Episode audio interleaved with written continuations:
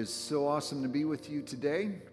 Um, those that have known me for many years know that today is one of my absolute favorite days of the year uh, because we got the hour back that the government stole earlier on in the spring.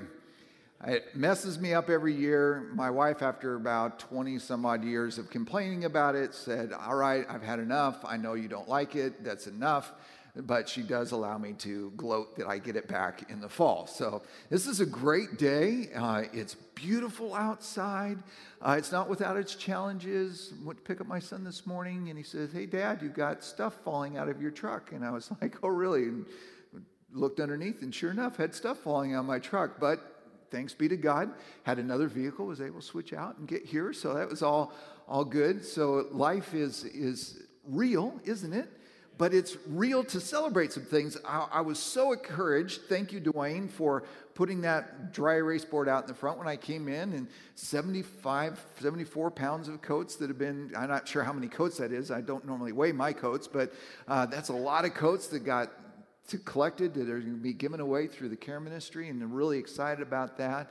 I talked to um, been kind of keeping up on what's been going on Wednesday night with the with the ladies, and they're just finishing up Psalm 23. So excited, and I love that we sang that song about God's mercy pursuing us because that's part of that that song of praise. And, and it, I don't know whose idea it was to read that at funerals, but whoever it was probably got reprimanded when they got to heaven because that is a life psalm, not a death psalm. I know it says death in it, but if you remember the psalm at all, it says, Though I walk through the valley. So you're getting through that valley, and the death is shadowing, but there's a meal on the other side. So it, I'm not sure how it got to be put in funerals, but I'm so happy that uh, the ladies here have really broke it apart and are allowing the, just the truths contained therein to just really encourage them. Met some new people today. That's awesome. Got some friends here and some family, extended family here as well. So I'm really, really excited to be with you. I, I, need to get all this out because I'm serious. This day really wires me up. I'm like stoked all day long. I, people barely keep up with me, and I prior folks would know, hey, he's going to preach forever today. So I'll try not to do that to you, but I it's just really, really exciting to be be here with you. I want to remind you of some things that are really crucial that we remember as God's people in this place. Our mission here is a real threefold mission, and, and our focus has to be really con- constant on these three things. Jesus told us that we have to love other people the way, especially other Christians, the way that who loves us the way that he does, the way that Jesus does. And so that's something we got to keep in our minds constantly because people will challenge us, even people who are Christians will challenge us in that way because we won't want to love them like Jesus loves them. We want to love them like we love them, which is not at all right now because they're annoying or hurting or whatever. Uh, we, we just really need to remember that our commission as followers of Jesus Christ is to love other Christians in particular we're supposed to love everybody, especially our neighbors as ourselves, and there's no if they're Christians or not. But we are known as followers of Christ not by our church denomination, not by our location of worship, not by the clothes that we wear, the haircuts that we have. Thank God for that for me, um, but by our love for our brothers and sisters in Christ. And it's absolutely crucial that we keep that in the forefront of what we're doing. The second thing that we need to remember is that we receive healing through repentance.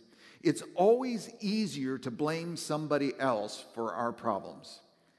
Uh, and there's lots of, ex- lots of examples of, uh, of that, and I can give them all day long. We all do it. You know, we, we do not like to take responsibility for the things that are in our lives. We like to blame it on somebody else. But when we realize that there's things, even if the problem is not caused by us in particular, there's things that we've done to add to it, or maybe something that's just completely unrelated. When we repent, when we say, God, I agree with you that this thing about my life is wrong and I'm going to turn from it and follow you, we receive healing as a result for that.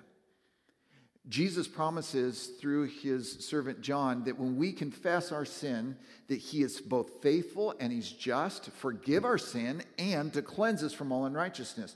And so that last part, that cleansing part, is that healing that comes when I recognize that there's things that I'm doing that are outside of God's design for my life. And that's really wonderful that God wants to heal us. It's not just this thing that happens when we're sick, it's this thing that happens every day when we realize when we're out of step with where God wants us to be. And the third thing that we've absolutely got to remember is that Jesus is about the mission of calling this world into being in his family. And we've got to join him in that mission. And for each one of us, that's a little bit different because we're different people, right? So if you look around, you see people that are different than you. If you know them, you know just exactly how much different they are than you.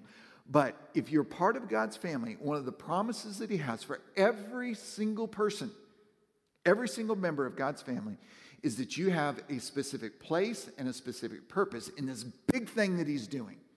And I've explained that to you and I explained it to you, and I'm going to continue to explain it to you because we as Christians don't really believe it. We think that the people that are in authority or the people that are teaching or the people that are really gifted, those are the, those are the people that God has special purposes for. Well, I'm, going to just tell you that is wrong and it's a lie. Satan has been foisting that for many, many, many, many years. And I, I'm going to just make it real bottom line for you.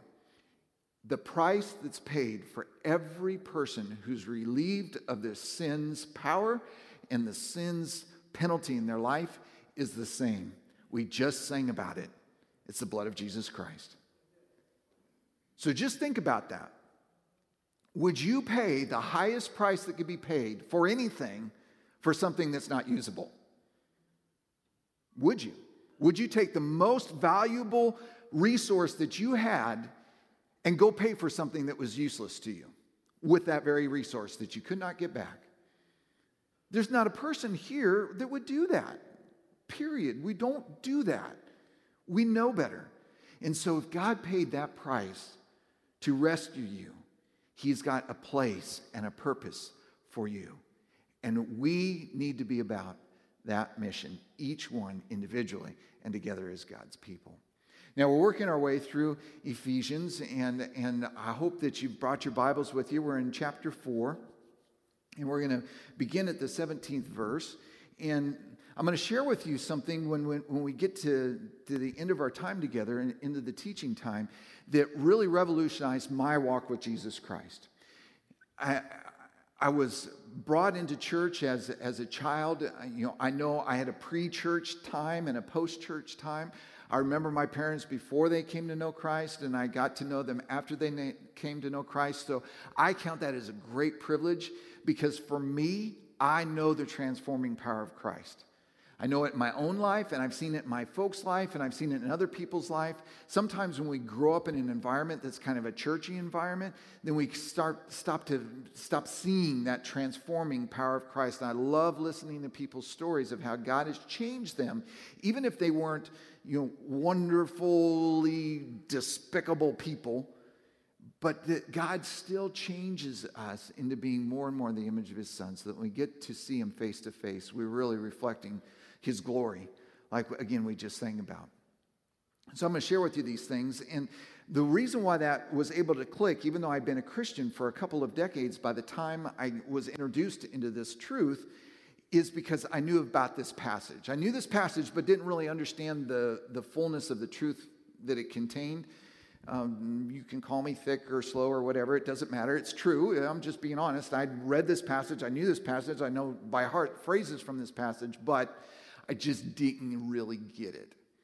And so we're, we're in this series of, of growing uh, to really be God's family and to be real family and not just to be that family that comes and be nice to each other for an hour on Sunday and then whatever happens in life, but really genuinely being connected. And one of the ways that we can be connected is by walking with each other, understanding what's going on in each other's life, being involved in what's going on in each other's life more than just an hour or two on Sunday morning. So, Ephesians, the fourth chapter, the 17th verse, Paul is writing to the churches in Ephesus. And remind you, he's writing from jail, he's in chains, and he's just sharing the joy that he has with the Lord, even in the most difficult circumstances. So he says this With the Lord's authority, I say this live no longer as the Gentiles do, for they are hopelessly what? Confused. Now, people say, you know, if you're a Christian, you all got to be nice all the time. You don't read the Bible if you think that. You know, there, there's truth that will fall outside of the niceville. And Paul is going to lay it on thick. He is saying that people that are outside of Christ, even people who are successful, even people who have power, even people who have money, even people who have influence, if they don't have Christ, they are hopelessly what? Confused. All right. Not nice, but true.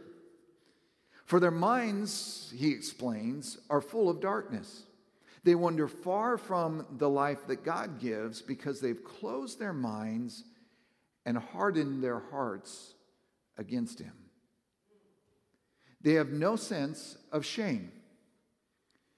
Now, of all the phrases in this passage that were, are applicable, and they're all applicable, this one in this day and age is particularly applicable, isn't it? We've lost, as a culture, any sense of shame. And because we've lost any sense of shame, our behavior is becoming more and more and more and more obscene. And I'm not just talking about sexual obscene, which that is very true. I saw some of the Halloween costumes that the rich and famous wore, definitely sexually obscene. They just exult in it, there's no shame at all. But how about, I read an article this morning of about two junior high kids who walked in the hall with another junior high kid and punched the kid in the head. No, there was no fighting. They were, they were, they were pranking. They were, they were what we call being bullies, what we called in my day and age was being jerks. Hit the kid in the head, hit him hard enough, he crumpled to the ground, but when he crumpled to the ground, he hit his head and it killed him.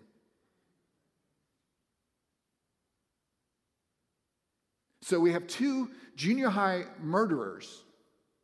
It was caught on video, and of course, they've claimed that that's, you know, they're not guilty. We have video of the, the, the thing happening all the way to the child's death. No sense of shame. No sense of shame. I mean, as a 13 year old, if I had killed somebody, even if I didn't mean to do it, even if I was being a jerk, I would be overwhelmed with a sense of shame that I caused the death of somebody else. And instead, it's like, we're not responsible. And so we're going to continue to see this thing happen. And folks, this is why the church is so important because we know better. We know to be ashamed of things. We know to say things are wrong and that there's sin and there's things that need to change about me so that this world is a better place. But when we're put in a corner and we allow that and we shut up and we behave badly to each other, we behave just like people who have their minds darkened, even though that we know better, then there's no hope for this world. We don't have to tell people that they're wrong to cause shame. We need to live well. And God's designed us with the ability as human beings to understand when there's somebody who lives well alongside of them and they're giving glory to God, that that will create that shame. And that shame God uses by the power and the presence of His Holy Spirit to cause conviction. And that conviction comes to that place when they cry out to God for salvation and then they're radically transformed and begin to join the movement. But if we do not remember, our own shame and why we have it, what hope is there for this world? We have junior high boys punching people in the heads. And in case you know, this is not a this is a thing in our culture right now. Some lady in New York, same thing. Somebody walked behind her, punched her in the head, knocked her over. She was 79 years old, 80 years old. No shame. No shame. That we declare that we're going to do these little fun little things to be absolute jerks and we injure people for no reason at all. Didn't know the lady, had nothing against her. She was just there. And so, oh, yeah, and those were girls, by the way, who punched an old lady in the head and knocked her down. Crazy. They live for lustful pleasure and eagerly practice every kind of impurity. But but that isn't what you learned about who? Christ. Since you heard about Jesus and have learned the truth that comes from Him, Throw off your old sinful nature and your former way of life, which is corrupted by lust and deception. Instead, let the Spirit do what? Renew what?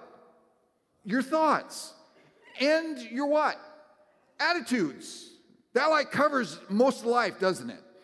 Because what I think affects my attitude. If I think that I'm having a tough day, guess what? I got a bad attitude. If I think that I'm having a tough day, but I'm blessed, my attitude remains in congruence with the Lord's Spirit. It doesn't change the fact I'm having a tough day, right? But it changes the way I respond to it.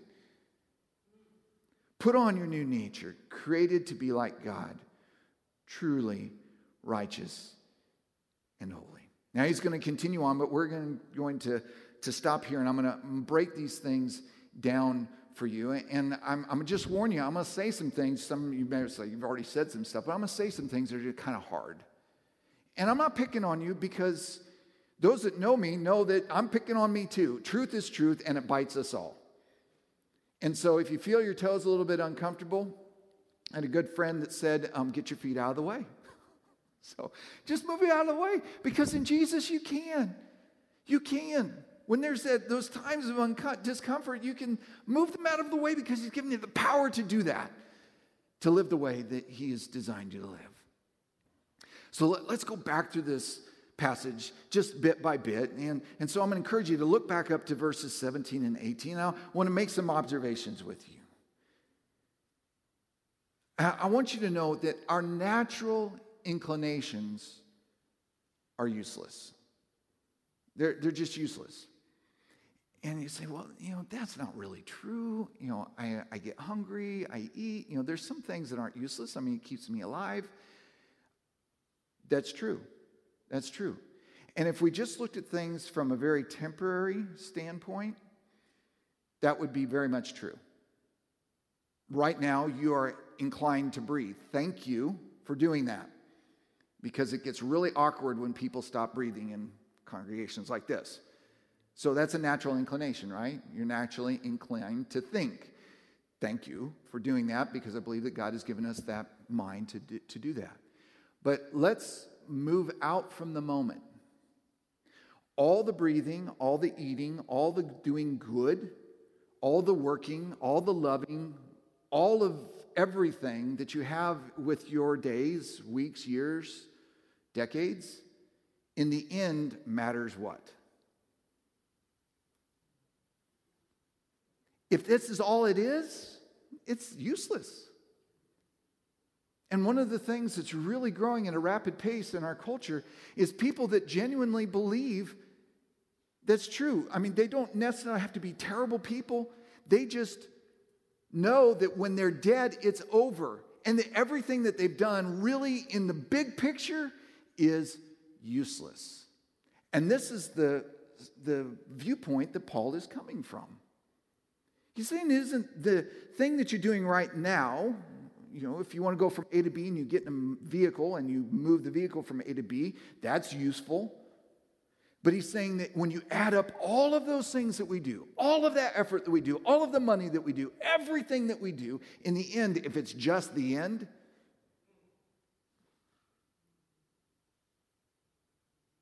now that's, that's hard, isn't it? But it's true. And what, what we need to understand is that's the majority of this world that's living that way. It doesn't make them just horrible, it just puts into perspective all of the effort that is happening in the end is for nothing if there isn't something beyond the end. Our natural thoughts Paul writes in verse 18, are dark and dead. Well, particularly in, in, the, in this world and in, in, in our culture, uh, there are many who would argue very violently against this truth. And they would point to all sorts of things the advances in medicine, the advances in science, the advances in te- transportation, technology, all of these things. All of these things. And arguably so. I mean, we've been able to eradicate some really terrible ways of dying in the last hundred years and been able to extend healthy existence for periods of years over the last hundred years. I mean, it hadn't all been bad, right? But again, Paul is drawing the, the, the question, it's a big question for what purpose? For what purpose? We're in a big fight about this right now in our culture, aren't we? You know, everything's about climate change, right? And uh, politically, I don't care where you fall on the, the spectrum. I really don't care because I know biblically what our responsibility is. You know, God said to Adam and Eve, Here's the planet. You rule over it and tend it or take care of it. So I don't need a scientist to tell me that ter- doing terrible things to damage the planet is a bad thing. I, I don't need one because I have God who said, This is a gift I'm giving to this creation, humanity. And as a gift, I'm giving you the authority and the responsibility to take care of it. So I've had my politically conservative friends get really angry at me about this, and my politically liberal friends get really confused about it because they think that all Christians cannot be environmentalists because they're politically conservative or something like that. And I've been able to tell both of them really, you need to pay attention to me, not because I've got anything new to say, but because I know who said it first. And he said, This is my gift to you, take care of it. And so we need to take care of it. But we're, we're in this big fight and we want to save the planet and, and stop climate change and do all these things. And, and I'm wondering why.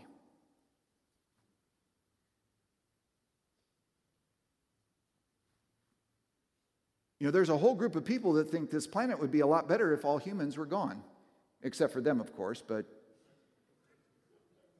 right? You know, uh, I mean, I can go on and on and on, but I, I don't want to just bore you. But as believers, we're, we're encouraged to think. And I think about these things all the time, not because I'm super smart, it's just because, A, that's how God wired me, and B, that's part of my responsibility as a Christian is to think. You, if all there is is this, then who cares if we destroy it? What does it matter? Well, think about your grandchildren. I have grandchildren. If all I'm encouraging them to do is to get through a life and then die for nothing, what's the point? Really, what's the point? And there are many who have taken that to its, its furthest extent and behaved as if that was really true. And all sorts of wickedness comes out of that. But see, my mind is alive and my understanding is enlightened. Why? Because I'm well educated? No, because I'm well loved. By the one who loved me so much, he didn't leave me in that darkness. He didn't leave me in my own sin. He didn't leave me in my own thought processes that make whatever I'm doing really valuable, even though I know at the very end it's absolutely worthless. All of those things got changed because of Christ, making my thoughts no longer dark, making my understanding no longer without reason.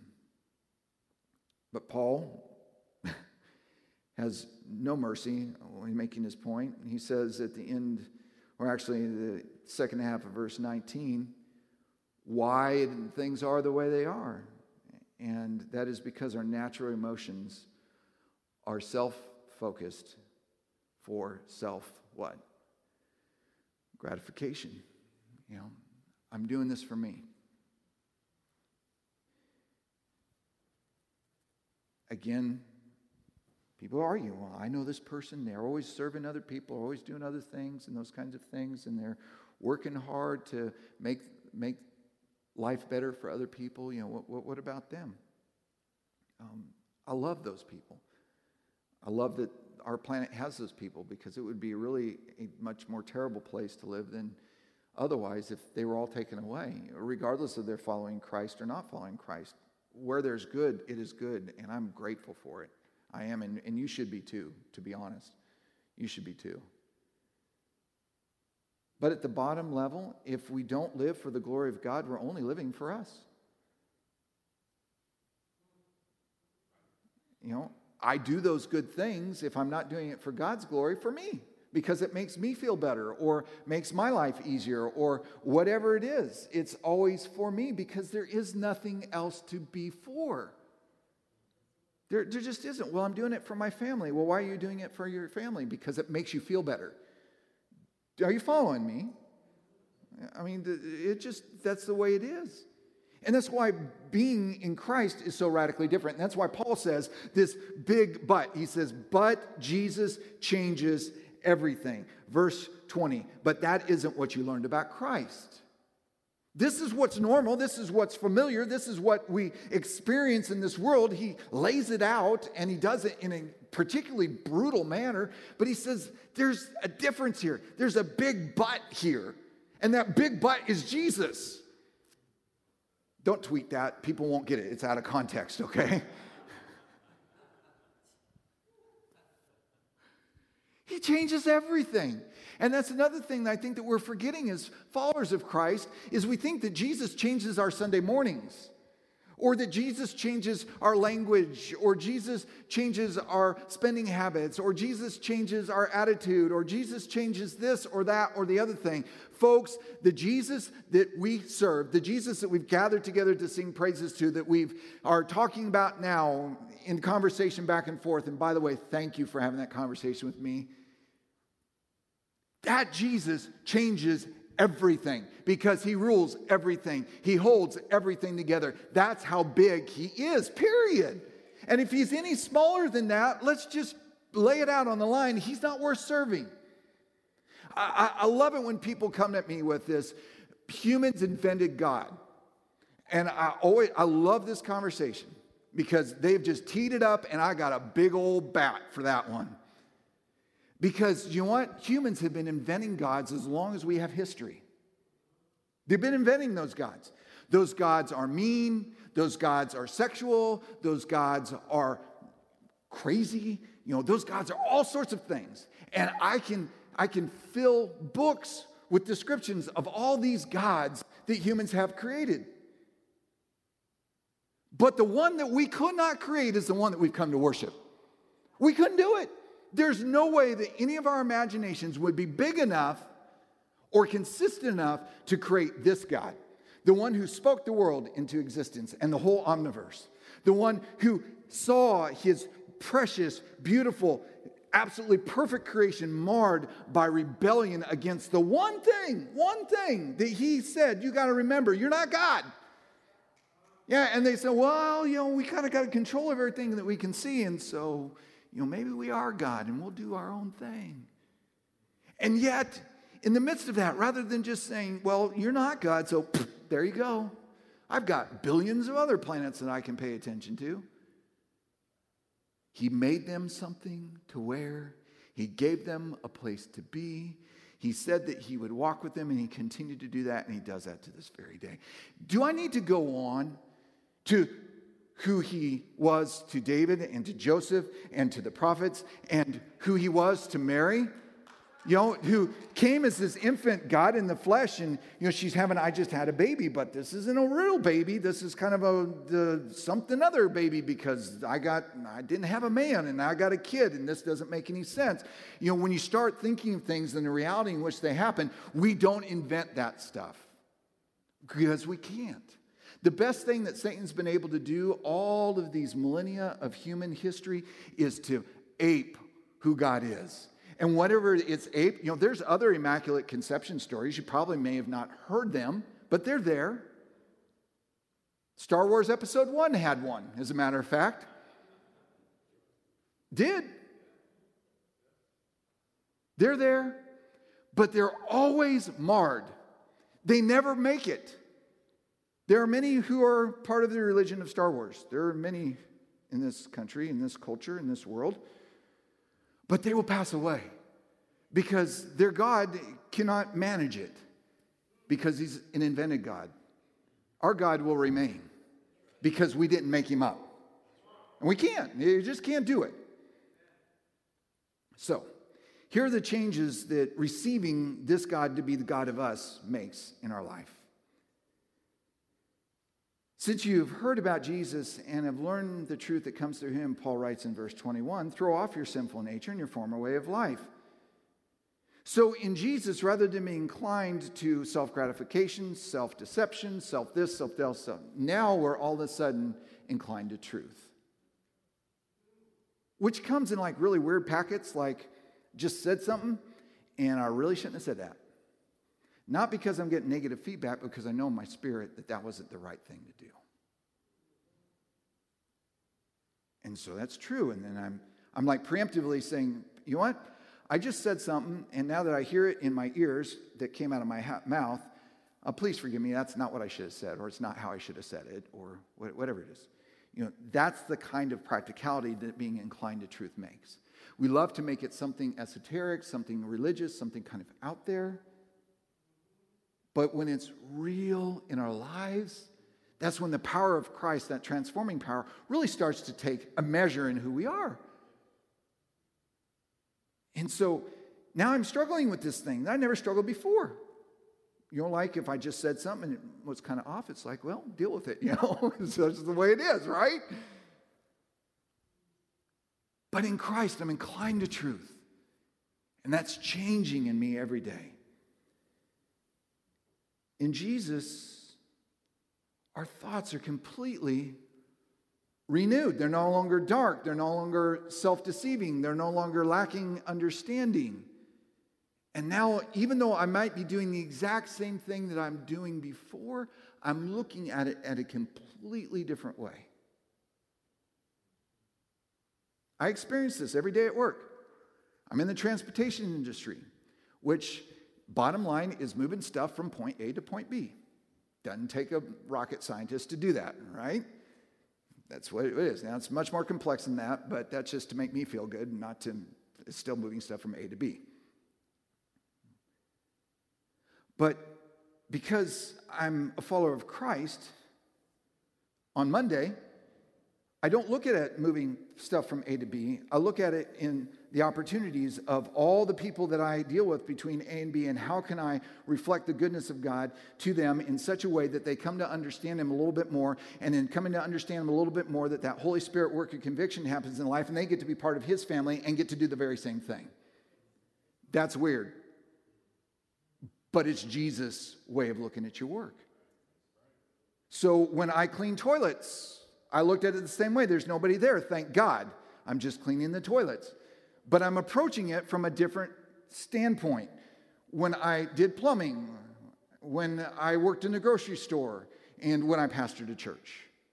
All of those things are radically transformed when we understand what it is that Jesus is doing because he's renewing our way of looking at things. Even when I had a job that was so stressful, I was literally physically ill almost every day when I went to work because my boss was such a jerk. I mean, he was a jerk. No ways he was a jerk that didn't know Jesus, but he was a jerk. And you know what? That second phrase made the first have perspective. It didn't make him any less of a jerk, but it allowed me to live in such a way that my primary concern wasn't to avoid his jerkiness. My primary concern was to live in such a way that would reflect the only thing that would change him from being a jerk into anything else, and that is Jesus.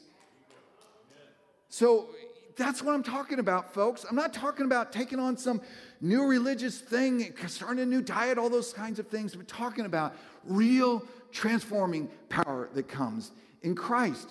And that comes when he's changing the way we think about things, changing about the way we think about school, the way we think about our work, the way we think about our relationships, the way that we think about our neighbors, the way that we think about our transportation. Everything, if we allow the Holy Spirit to have free rein in our lives, God will change us from the inside out.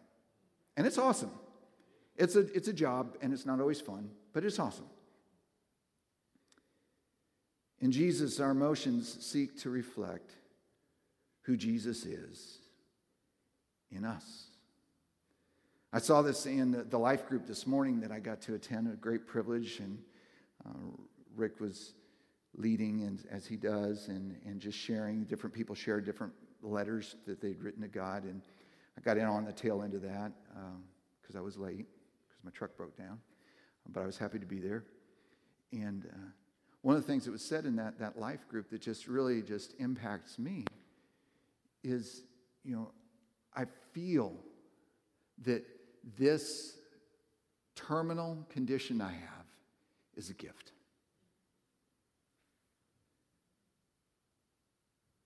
That's challenging, folks. But the only way that we can genuinely feel that way, because it doesn't take away the realities of the pain and the embarrassment and the, the deficiencies and all those things of life, and we've all got different things, right? The only way that our emotions can be changed about that is if our primary concern is how am I going to reflect Jesus to other people?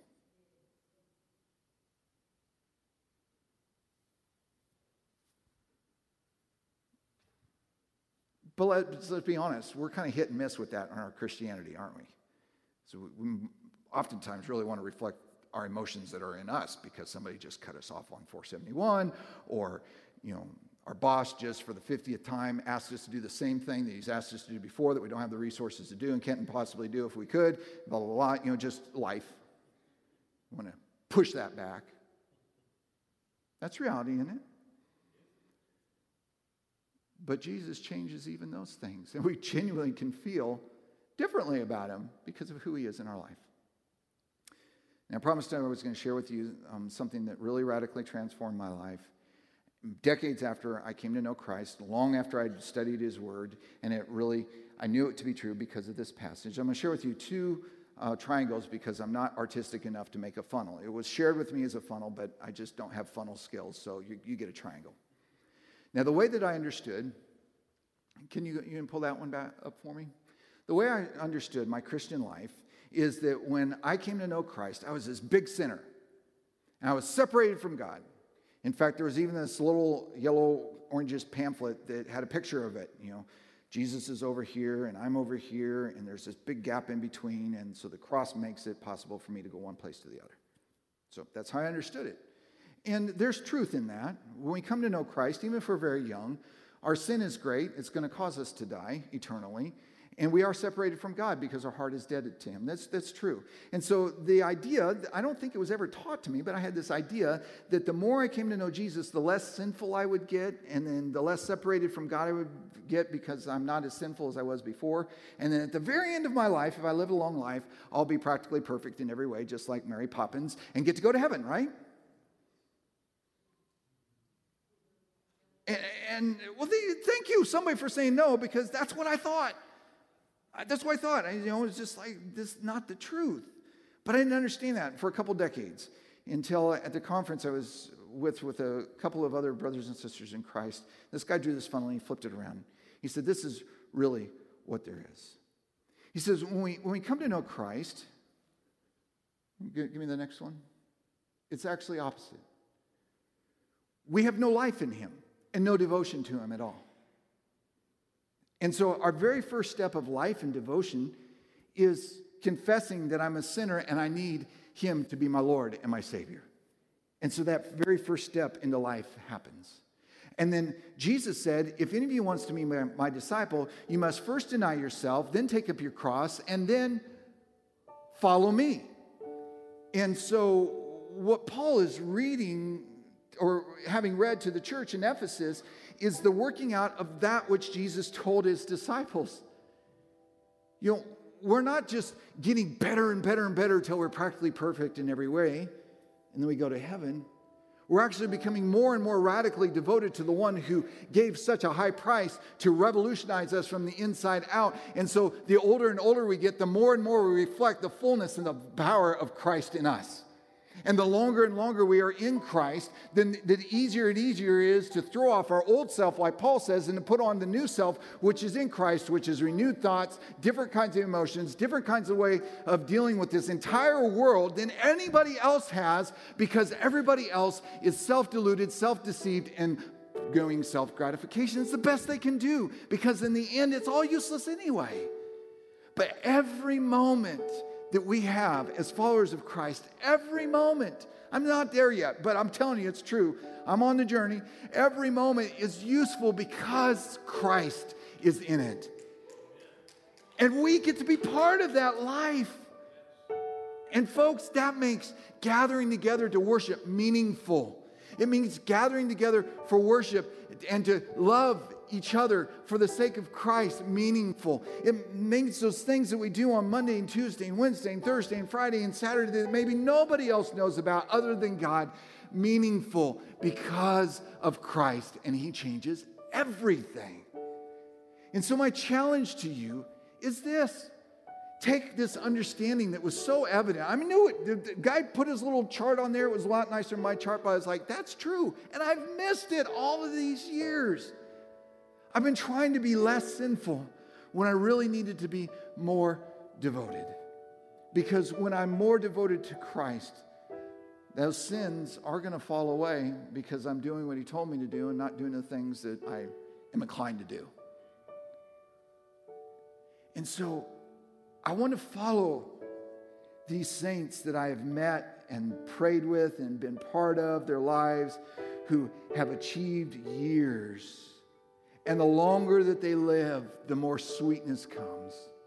They may have arthritis, they may have missing body organs, they may have buried, as one woman I know, six of her kids. I did the sixth funeral for her children. She was 90 years old and only had one left, had seven kids, and had lived longer than six of her seven kids.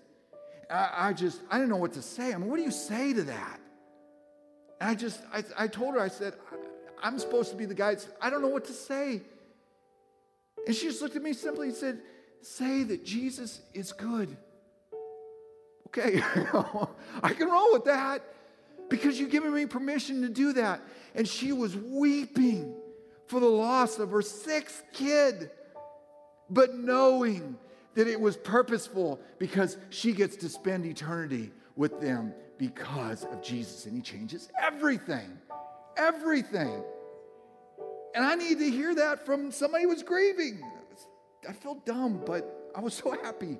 I want to be that person. I want to be that person who's in the nursing home, although I told my kids, poison me before you send me one of those places. But anyway, in the nursing home, like my friend, she didn't even recognize her own grandkids. She's just barely in, just barely there. She'd gotten down to such a low weight that I could see her heart pulsing underneath her little nightgown. That's just creepy. But the only thing that she had left, and the reason why I would go is they would call me and say, She's really upset. Would you come? And I would come. I would open God's word. And I would just read randomly from someplace in God's word. And she would say, at the midst of all of that suffering, all of that pain, she would say, Oh, I love Jesus so much. Thank you for coming and giving me words of life. I remember sitting there, just tears hitting the Bible, thinking, I'm in the presence of God Almighty, not because He is that person, but because He's in that person. And all she's got left is Jesus. She doesn't remember her kids, doesn't remember her grandkids, but she remembers Christ. And in maybe a minute, maybe an hour, maybe a day, Going to sit to see him face to face. That's what we're called to do, brothers and sisters. That's who we're called to be. And he's willing and able to get us there if we'll go. If we'll go. So we're going to have a time of, of, of response, and I'm going to pray over you. And if you'd like to stand and worship, I'm going to encourage you to do that. If you want to come and pray, I encourage you to do that. If you want me to pray with you, I encourage you to do that. But these things I've told you are true their life. And if you walk away having grasped at least some bit of it, it will be worth every minute that you've spent. Father, thank you for the privilege of being here. Lord, thank you for your word that is so, so practical. Thank you for being the God that's so big that I couldn't create you and nobody else could. And even if we did, we'd argue about it and tear you down in a minute anyway. God, I just pray that you would do the work that only you can do. I could never do. That you would transform in the way that only you will do. and that no program or preaching or book or anything could do. God, that you would do big things today for the sake of the glory of your name and just the pushing forward of the truth of your one and only Son, Jesus Christ. For it's in his name that we pray. Amen.